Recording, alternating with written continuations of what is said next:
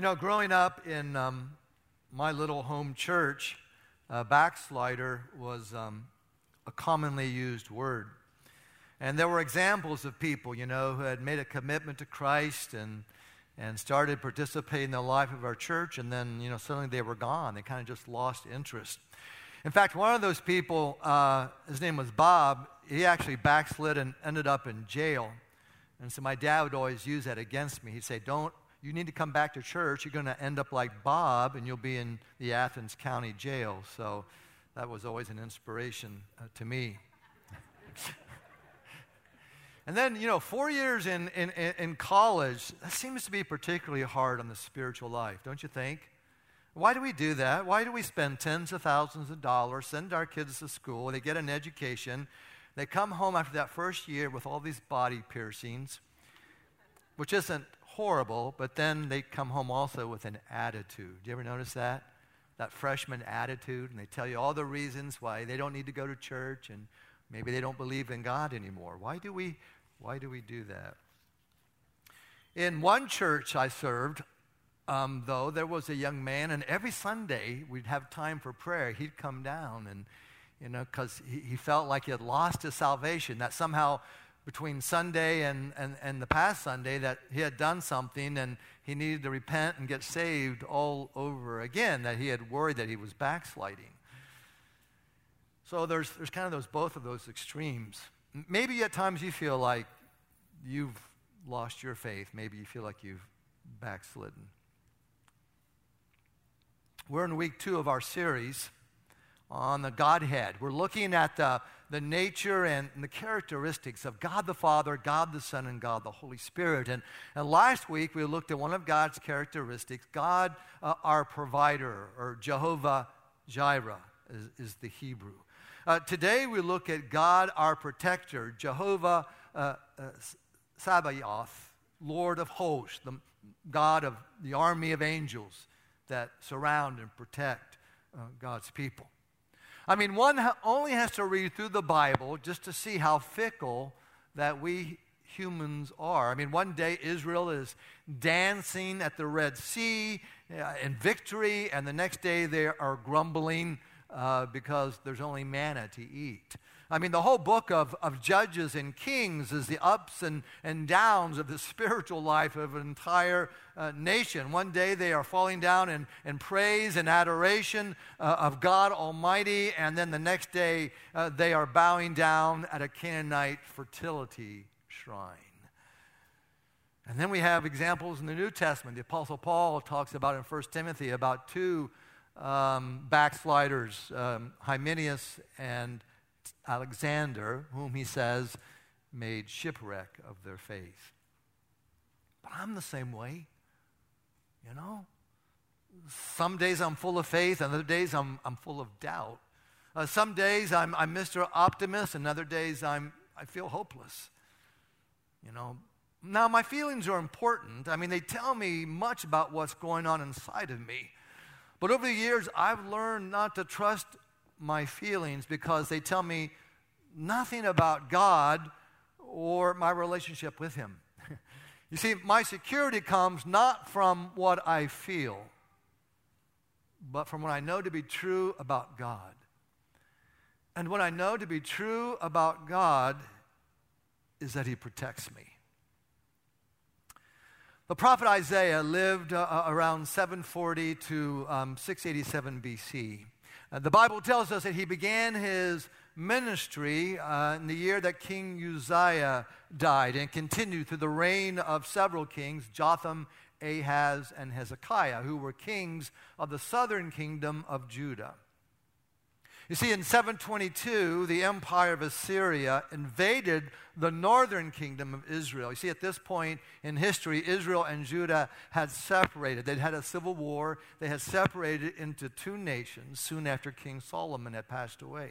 And ten of the twelve tribes became known as Israel, and the remaining two tribes became known as Judah.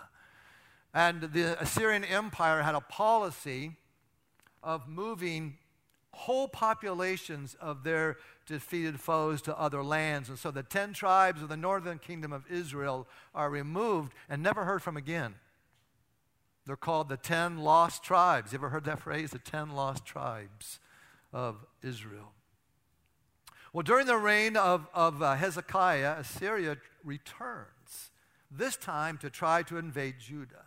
Uh, we find the story in Isaiah thirty-seven. Jerusalem is surrounded. I mean, they are hopelessly outnumbered.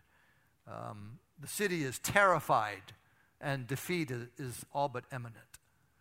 And so Hezekiah, he, he goes, the king Hezekiah, he goes in the temple, he falls on his knees, and he begins to intercede that God would come and help his nation.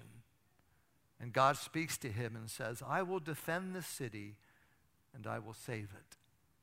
And the next morning, the city of Jerusalem wakes up, and all of the opposing armies are gone. Now, you would think after that miracle that Hezekiah would never be afraid again. But in cha- chapter thirty-nine, it, it ends on this ominous note. Uh, there's a, a prophecy of, uh, that a new empire of Babylon is on the rise, and for the next hundred years, tiny Judah will find itself threatened by, between two opposing empires, Egypt to the south and, and, and Babylon to the north. Excuse me. I'm, I'm hearing some popping sound.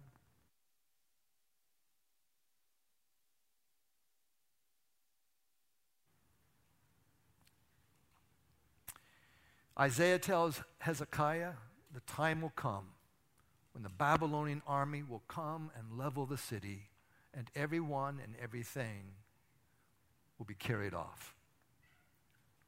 Fear. Now, most of us fear something, don't we? We've all likely experienced the negative emotions that goes along with fear. Do you ever wonder where your fear comes from? I think for starters, fear comes from our inherent instinct of self-preservation. That at its very core, fear arises when we feel threatened in some way. We seek to avoid things that threaten us. We try to eliminate that threat. And when we can't eliminate the thing that we fear, we try to avoid it. You, ever, you have some things that you try to avoid no matter what? Yeah, I, I avoid doctors, okay? I just stay away from them. I, I don't have any that are even my friends, okay? Just, no. Don't come near me. Some of us avoid, um, some of us fear confrontation, don't we? And, uh, and so we avoid relationships. Uh, some of us fear flying, and so we drive in our car everywhere. Uh, some of us, you know, are afraid of heights, and so we stay off of ladders. As humans, we don't like being threatened, and most of us will do whatever we can to eliminate or to avoid the things that we fear. And I think for a lot of us, too, fear uh, comes from that desire to be safe. Maybe you remember as a, as a young, uh, at a young age, or maybe you parents have said over and over again to your kids, you know, you, you scold them, you, you warn them, don't, don't touch the hot stove. Don't, uh, don't jump off of something that's high. Don't run out into the street without looking first. Um, don't run with scissors. That was one of my parents' favorite. Don't run with those sharp scissors. And then a lot of us did those things anyhow, didn't we? Sure we did. For most of us, fear is a result of not being in control. You see, in our quest for self-preservation and safety, we seek to control everything that we do. And by controlling our agendas, we try to eliminate those things that cause us fear. Now, fear is just a big part of our lives. And some of us enjoy facing our fears and conquering those fears, but most of us try to avoid, we try to create this This, this fear-free reality by avoiding the things that scare us. Now, fear is good in the sense that it puts us on guard, keeps us from doing those things that, that can ha- cause us harm. But fear becomes unbearable when we allow it to dictate our lives. When we run our lives uh, to, to avoid fear, we're, we're merely creating this illusion that we're in control. And that's what we don't want to happen. We don't want fear to be in control of our lives, because if fear controls this, then what room does that leave for God in our life?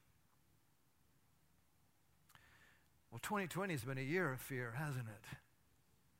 First, the virus, social unrest, We begin to realize that the world is not a safe place, that life is tenuous, and there's nothing that we can do about it.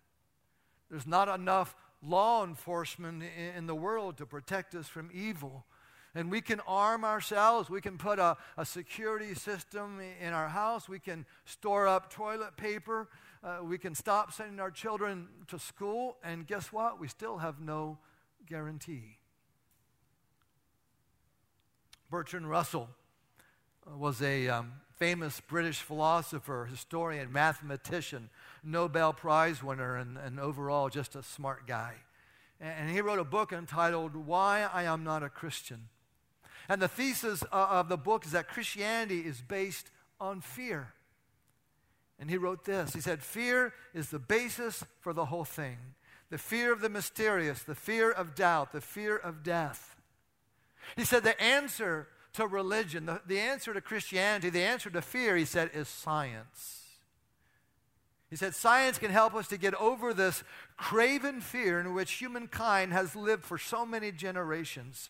Science can teach us, and I think our own hearts can teach us, to no longer look around for imaginary support, to no longer invent uh, allies in the sky, but rather to look to our own efforts here below to make this world a fit place to live in, instead of the sort of place that churches have made it throughout the centuries. Russell correct? Are we less fearful because of science? The Bible would disagree. It tells us that when we find ourselves fearful, that we need to put our trust in God. Chapter forty of Isaiah begins with these words. Comfort, comfort my people, says your God. Speak tenderly to Jerusalem and proclaim to her that her sin has been paid for and that she has received from the Lord's hand double for all her sins. Chapter thirty, chapter forty is such a, a radical break from the first thirty-nine chapters that a lot of biblical scholars think that they had to be written by two different people. But in this, Isaiah gives us a warning. He says, don't trust in alliances with other nations. Don't trust in your false idols. He says this, but you, Israel, my servant, Jacob, whom I have chosen, you descendants of Abraham, my friend, I took you from the ends of the earth, from its farthest corners I called you.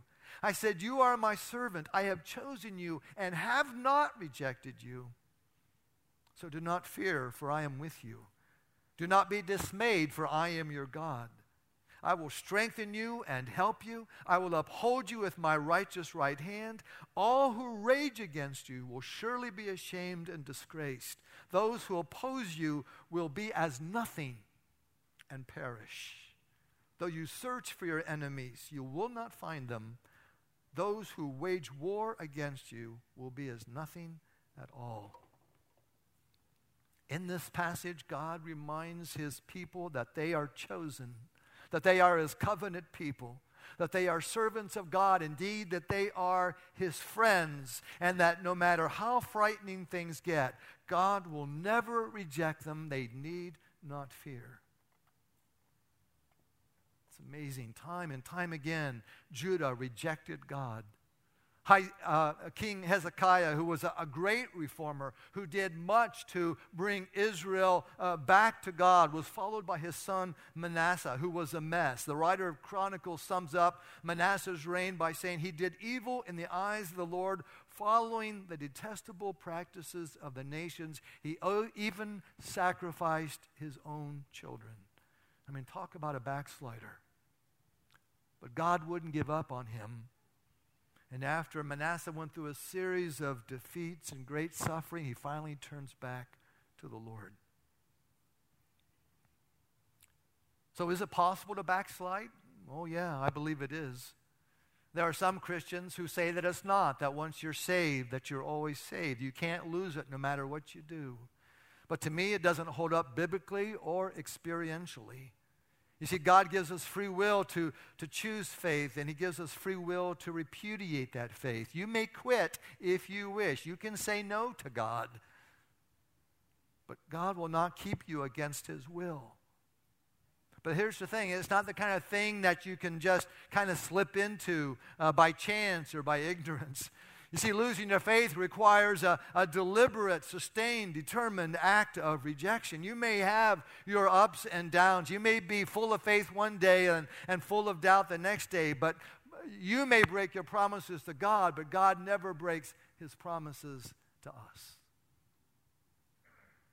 He's a God who is faithful. He pursues us relentlessly, and he is faithful to his commitment to us. And so you and I, we are secure not because we are sure of ourselves, not because we're sure of science, but because we trust in a God who loves us. So we don't have to trust in our performance. We don't have to trust in our, in our high moral standards. We don't have to trust in our good living. We only have to trust in God's promise to us, his power to protect us. During this pandemic, I've been uh, praying Psalm ninety-one a lot. it, it's a hymn that's celebrating God's protection, and the psalmist addresses a number of potentially lethal, lethal threats, traps, uh, terrors at night, arrows by day, war, pestilence, plague, disasters, lions, and even snakes. But none of these things upset the psalmist. Indeed, he writes this, "Whoever dwells in the shelter of the Most High will rest in the shadow of the Almighty. I will say of the Lord, he is my refuge and my fortress, my God in whom I trust." Now, no doubt when he wrote those words that he was in the city of Jerusalem. And Jerusalem was itself a fortress. It sat circled by hills, and itself was, was on the highest hill in the area. And the walls of the city were of great height and, and depth. When the Roman general Titus arrived in seventy A D to put down the Jewish revolt, it took him eighty thousand troops and five months to defeat a, a small army of twenty-five thousand untrained and undisciplined rebels. You see, a city needed those kinds of walls. City life in the ancient world was dangerous. Disease and plague, roaming bandits, invading armies. Cities needed an elaborate and extensive fortress to make them safe. But we have the Lord. It's interesting that when Jesus was in the wilderness being tempted by the devil, that uh, the devil quoted Psalm ninety-one to encourage Jesus to jump off the roof of the temple. He tried to bait Jesus by claiming that God would protect him from harm. Go ahead, jump off. God won't let anything happen to you. But Jesus doesn't take the bait, does he? Instead, he, he quotes Deuteronomy six, verse sixteen. He says, "Do not put the Lord your God to the test." In other words, God is your fortress. God is your refuge. God is your protector. But, but don't go doing stupid stuff, okay? Don't do the dumb stuff. Don't put yourself needlessly in danger and then expect God to come along and, and bail you out. Don't put him to a test. Some of us are in danger of doing that, you know. Some of us are walking too close to the edge, thinking that somehow, you know, we're, we're going to be okay. See, people of faith have the same needs for protection and security that everybody else does. We keep our doors locked and we turn on our security lights, but what sets us apart is we also have God. I will say of the Lord, he is my refuge and my fortress, my God in whom I trust. God is our security. And so we don't have to keep looking over our shoulders to make sure that evil isn't catching up with us. We don't have to come down to the altar every Sunday to make sure that somehow we lost our salvation Monday through Saturday to get saved again. We don't have to keep taking our spiritual temperature to see if somehow we're in danger of backsliding. But here's the truth. Evil knows my weakness. Evil knows my Achilles' heel. Evil knows where I am most vulnerable. And evil comes at me over and over again to wear me down and to beat me up. Evil knows what I fear the most and what shames me. and evil comes at me when I am tired and worn out and ready to throw in the towel. And what keeps me from doing that are these words. Those who oppose you will be as nothing and perish. In this simple verse, Isaiah tells us something that's very important, critical for all of us to know, that yes, evil is relentless, but it's also temporary. You see, my bad moments are just that. They are moments. Christian cosmology sees the resurrection as the decisive moment in human history when the tide of battle was turned. That Jesus won over the powers of darkness and evil, and death has been defeated and is on the run, folks. Paul bore witness to this in First Corinthians ten. He says, and God is faithful, and he will not let you be tempted beyond what you can bear. But when you are tempted, he will provide a way out so that you can endure it. And here's why. The greatest power in the universe lives inside of you. The true essence of God's protection is this. It's the indwelling presence of the third member of the Godhead, the Holy Spirit. And that Holy Spirit bears witness that I am a child of God. And so, and Paul would write in, in Romans eight, he says, the Spirit you receive does not make you slaves so that you live in fear again. Rather, the Spirit you received brought about your adoption to sonship. And by him we cry, Abba, Father. The Spirit himself testifies with our spirit that we are God's children. And so you see, at our conversion, the Holy Spirit comes into our hearts and enables us to live the Christ-centered life. And he reminds us each and every day, each and every moment, that we belong to God, that we are his son, that we are his daughter. In fact, that we can call God Daddy, Abba, the most intimate relationship between a parent and a child. And that Holy Spirit is in you as a sign of ownership.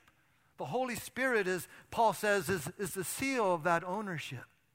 I have a seal that I use in my, with my library books. Every time I get a brand new book, I, I stamp that book, and inside it says, this belongs to the library of Mark Rowland. And the reason I put that in there is when I loan you that book, I want it back, by golly. That's my seal of ownership. Holy Spirit does the same thing in you. He puts that mark upon you, that you belong to him, hands off. Hands off everybody else.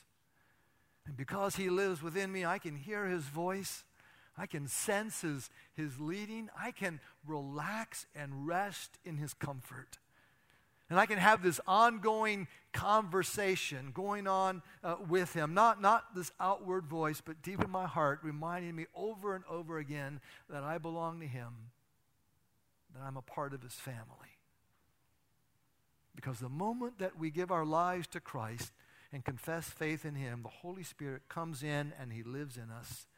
And he begins to drive out the fear of death, which is the ultimate fear that we all have.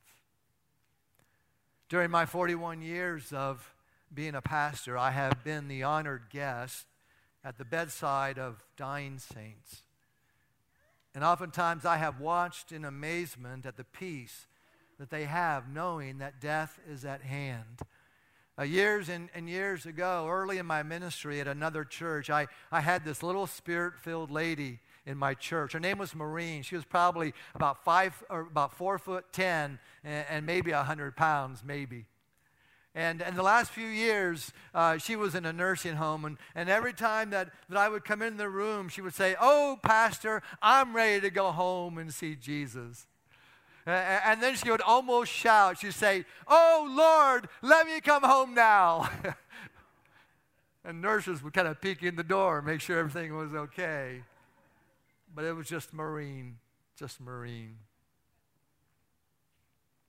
You see, courage is fear that's been conquered by trust. I love what Peter writes. He says, don't be frightened, but in your heart set apart Christ as Lord. You see, when Christ begins to reign in your heart, fear can no longer control us. And right now, there's a lot of, of us living in fear. Our lives have been turned upside down. And it's scary just to get onto an airplane or go to a movie or to a restaurant or, or to send your kids to school or, or to go anywhere where there's a crowd. Now, hear me. The, the presence of fear is not a sign of weakness, no. It's not a sign of your lack of faith. I hope I've not given that impression today, because such feelings are common to us all. But it is a sign of strength to overcome that fear. You see, courage and, and boldness are not so much the absence of fear as it is the control of fear because of our confidence in God. And God promises us that control. The Bible says, God did not give us a spirit of fear, but a spirit of power and love and self-control. Think what a game changer this can be for us. To be a person who has a living relationship with Christ, who knows the assurance of the indwelling presence of the Holy Spirit, and who fears nothing. Let's pray.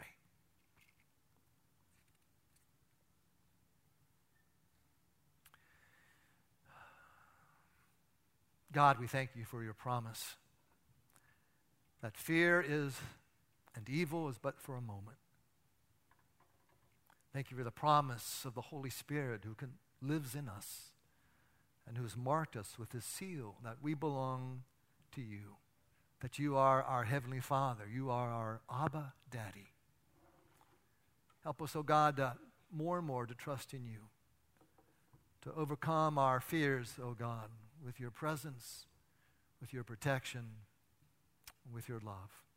Hear this, we pray, in Christ's name. Amen.